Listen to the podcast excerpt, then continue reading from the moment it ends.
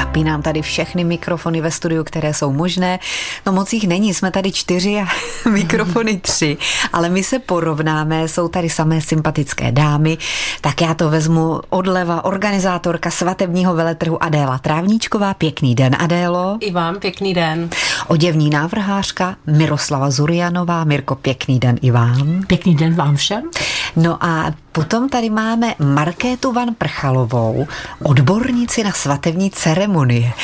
Dobrý, Dobrý den, den, děkuji za pozvání. A Teď nevím, čím začít. No tím veletrhem, protože Adéla organizuje, já nevím už pokolikáte Adélo, svatební veletrh v Pardubicích. Letos máme jubileum, 20. ročník nás čeká. Teď o víkendu, v sobotu a v neděli.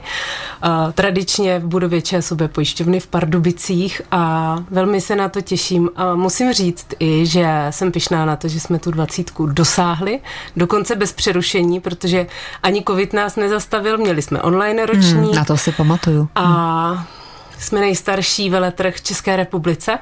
Byly veletrhy před náma, ale ty už neexistují, takže my jsme teďka aktuálně s tou dvacítkou opravdu mm-hmm. nejstarší veletrh a velmi mě to těší. A vy jste říkala takovou pěknou věc, co funguje, to neměním. Maximálně nějak vylepšíme, ano. ale neměníme. Ano, přesně tak. Je to takový moje jako životní pravidlo, že vítězný tým se nemění, uh, takže když mi s někým ta spolupráce jde, uh, nebo cokoliv, co dělám, i třeba v rodině, s dětma a tak dál, tak to neměním. Mm-hmm. Maximálně se zamyslím, čím to můžu zlepšit, čím to můžu jako obohatit nebo nějakým způsobem proměnit, aby to nebylo zase mm-hmm. nudné.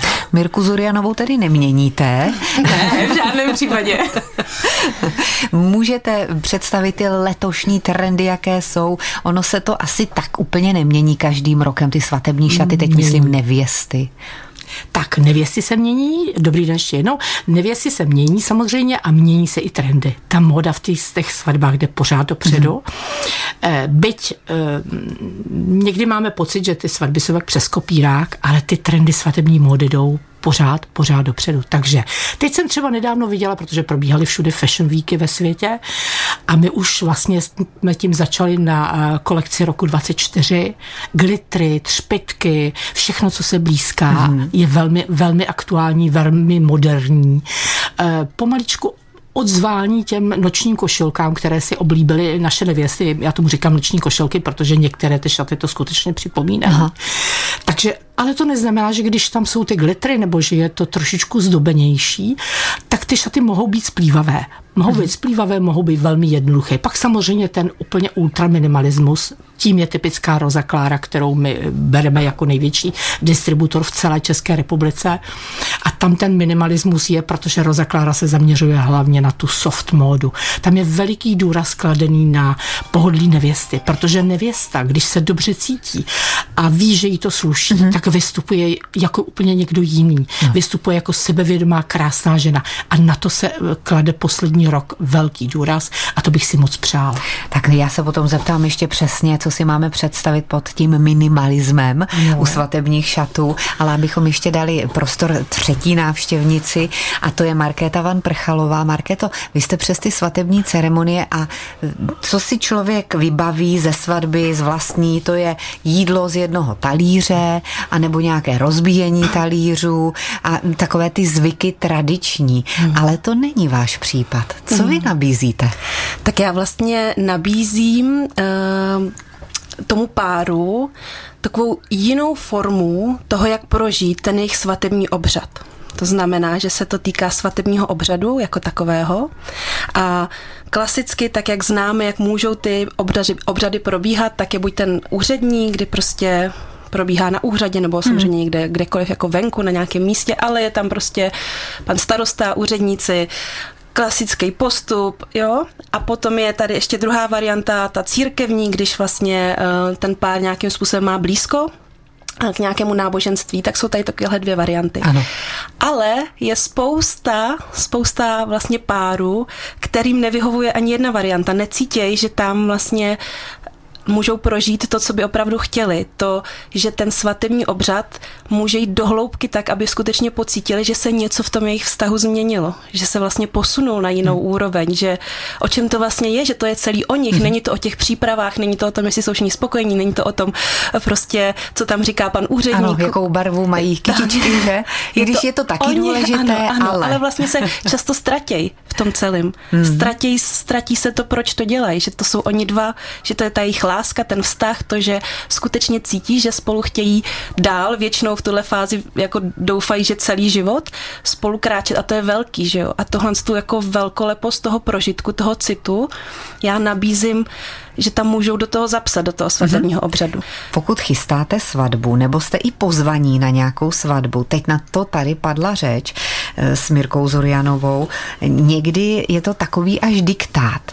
Taky si pamatuju, byla jsem pozvaná na svatbu a všichni musíme mít růžovou, jo? nebo je doporučená ta barva a třeba někdo tu růžovou nemusí. Setkáváte se s tím často, s eh, tou organizací toho, co kdo má mít na sobě, nebo minimálně nějakou barvu? Ano, bohužel se s tím setkáváme velmi často. A dneska mám pocit posledních pár let, že už jim nestačí jedna barva, ale vyberou si dvě tvrdé, nevhodné barvy. Takže se třeba někdo vás pozve na svatbu a řekne vám, že máte přijít v královské modré nebo ve žluté. No za mě, nehněvejte se na mě, je to hrozný.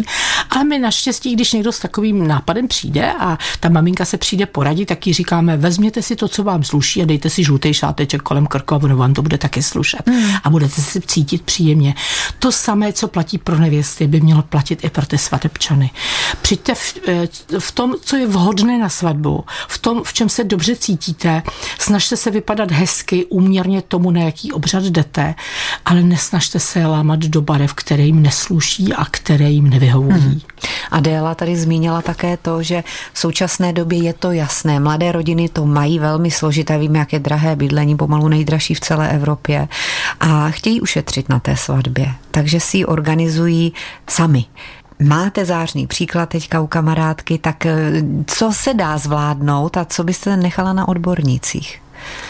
Tak určitě bych nechala na odbornících i podle pověry se říká, že si nevěsta nemá pét sama svůj svatební dort. Mm. Dokonce, když to vezmu, tak na podzimním hradeckém veletrhu se tam zúčastnila paní cukrářka, myslím jako návštěvnice a říkala, já si rozhodně nebudu péct sama dort, takže dokonce profesionál ctí tuto, tuto tradici.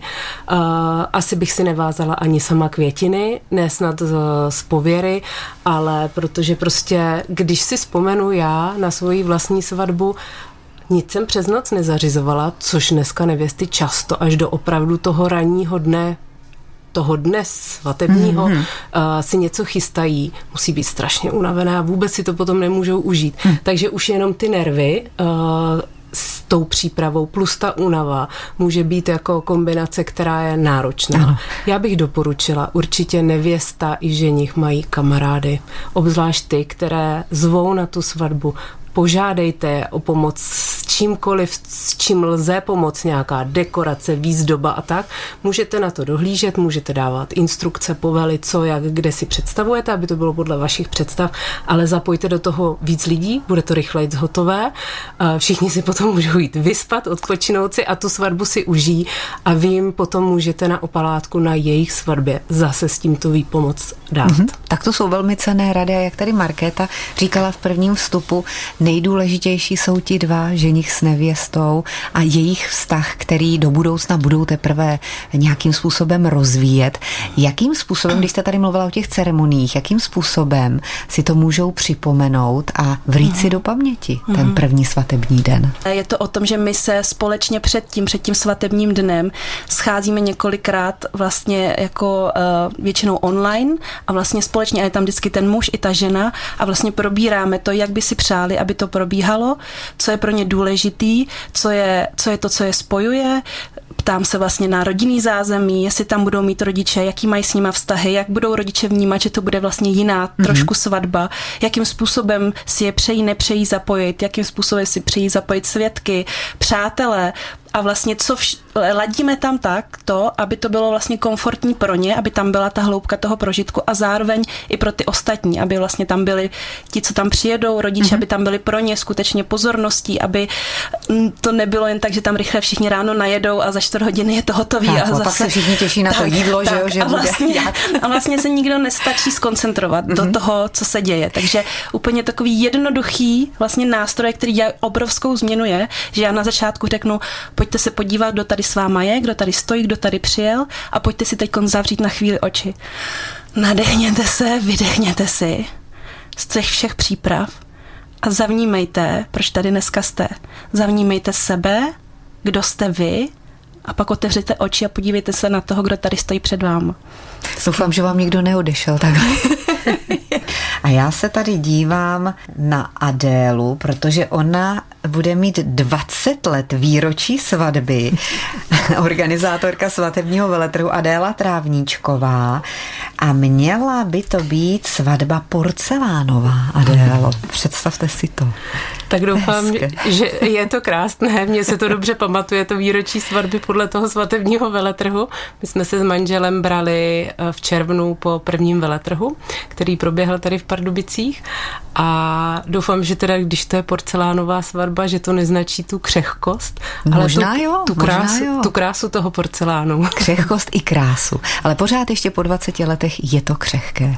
Tak... Já si myslím, že je to, to manželství, že je křehké celý život. Hmm. Že člověk by k tomu měl přistupovat úplně ideálně jako k tenko sklen, jako sklenici z tenkého skla, že opravdu i nešetrné uh, umývání může způsobit jako katastrofu. No. Máte že, pravdu. Že, že jako mm, vážit si toho.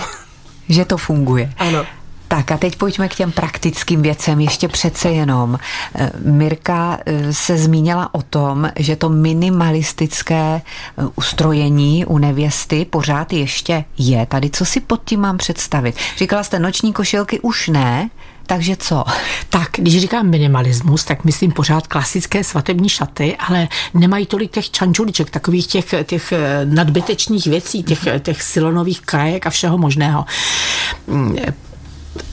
Pravdou je, že minimalistické šaty jsou většinou šaty, které jsou z velmi kvalitního materiálu, to znamená, že se nemůže mačkat. Eh, musí v něm být trochu alastanu, aby ta nevěsta se v tom mohla dobře cítit a pohybovat. A musí být velmi dobře zpracované, protože na hladkých šatech to vám neodpustí vůbec nic. Ani špatnou kryčovinu, ani špatné oblečení, ani špatné nošení. Hmm. Takže minimalismus rovná se velmi kvalitní materiál, jednoduše, ale klasicky a kryčovsky velmi velmi dobře střižené šaty. Podotýkám, že ty šaty nemůžou být jenom z jedné vrstvy, ale většinou u těch minimalistických šatů se setkáváme alespoň se třemi různými vrstvami toho materiálu, protože mm, ty šaty musí dobře padnout a splňovat to, co mají. A, a jsou třeba zdobený jenom jednoduchou ale znovu ručně tkanou krajkou v pase nebo ve výstřihu, nebo mají zajímavou krajkovou manžetu. Ale nejdůležitější na tom minimalismu je, že to skutečně musí být vysoká krajčovina. Mm-hmm. No a co ty boty? Přece jenom takový eh, příklad jste tady uváděla během písničky. Tenisky je český fenomén. Ano, tenisky jsou Šaty český fenomén.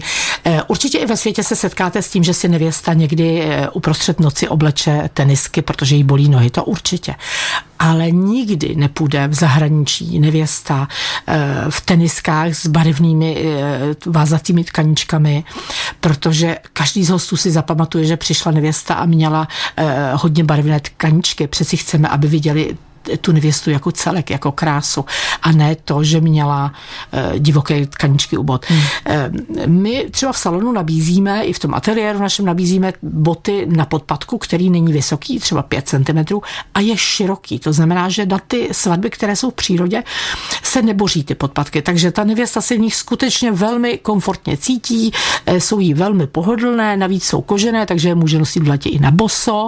Pokud jde nevěsta v jakýchkoliv nízkých teniskách nebo botech, tak šlape jak medvěd. Já říkám, jak když jde do sámošky nakupovat, protože šlape na paty. Zatímco když má jakýkoliv, byť maličký podpatek, našlapuje jako žena. Jde pomalu, našlapuje na špičky, hlídá si krok a jde rovně Hmm. To je velká přednost bod na jakýmkoliv podpadku. Ano, je to pravda na tu svatbu. Markéta se usmívá, lehce přikivuje.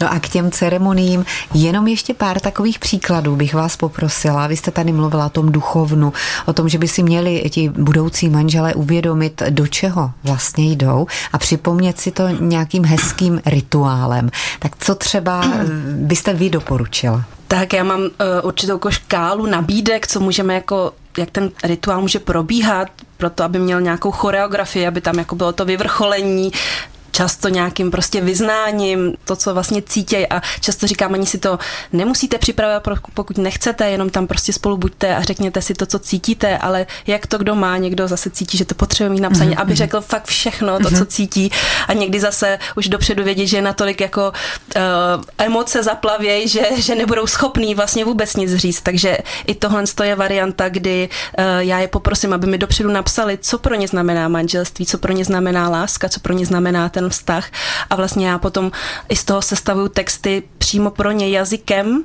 jazykem, který mluví, aby až když tam stojí, aby je tam takzvaně nervalo nic za uši, že tam vlastně uh, je nějaký text, který s nima není v souladu. Mm-hmm. Ale různě tam, uh, jak už jsem říkala na začátku, krátký zpřítomnění, jenom takový i moment, kdy se dívají do očí a to, to je všechno v rámci jako minuty, pro, pro představení si toho, ale udělá to obrovskou změnu.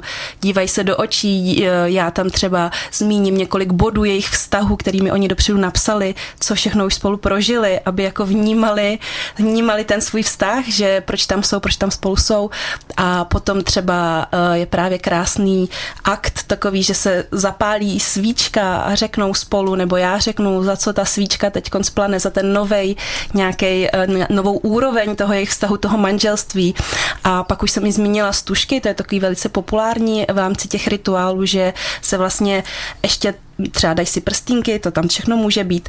A potom se ty jejich ruce jako obmotají stužkama a ještě předtím vlastně já ty stužky vezmu a zase můžu je dostat třeba od rodičů jako symbol těch dvou rodin, ze kterých přichází, těch dvou cest, se kterých se sešly do jednu a já vlastně ty stužky dvě propletu, propojím a pak s nima svážu, obmotám mm-hmm. ty jejich ruce a tak jako ukotvím, u, u, upevním ještě uh, i ten vztah ano. na té fyzické no je, to, je, to moc, je to moc hezké, něco, co tady moc není zatím, takže je to i novinka na svatebním veletrhu. Těch novinek je tam mnoho, my to už nestihneme Adélo všechno říct, tak naposledy ještě to datum, kdy a kam si můžou lidé přijít pro informace ohledně svatby. Takže tento víkend 3. a 4. února, každý den od 10 hodin dopoledne, budova ČSOB pojišťovny na Masarykově náměstí v Pardubicích. Jste všichni zváni.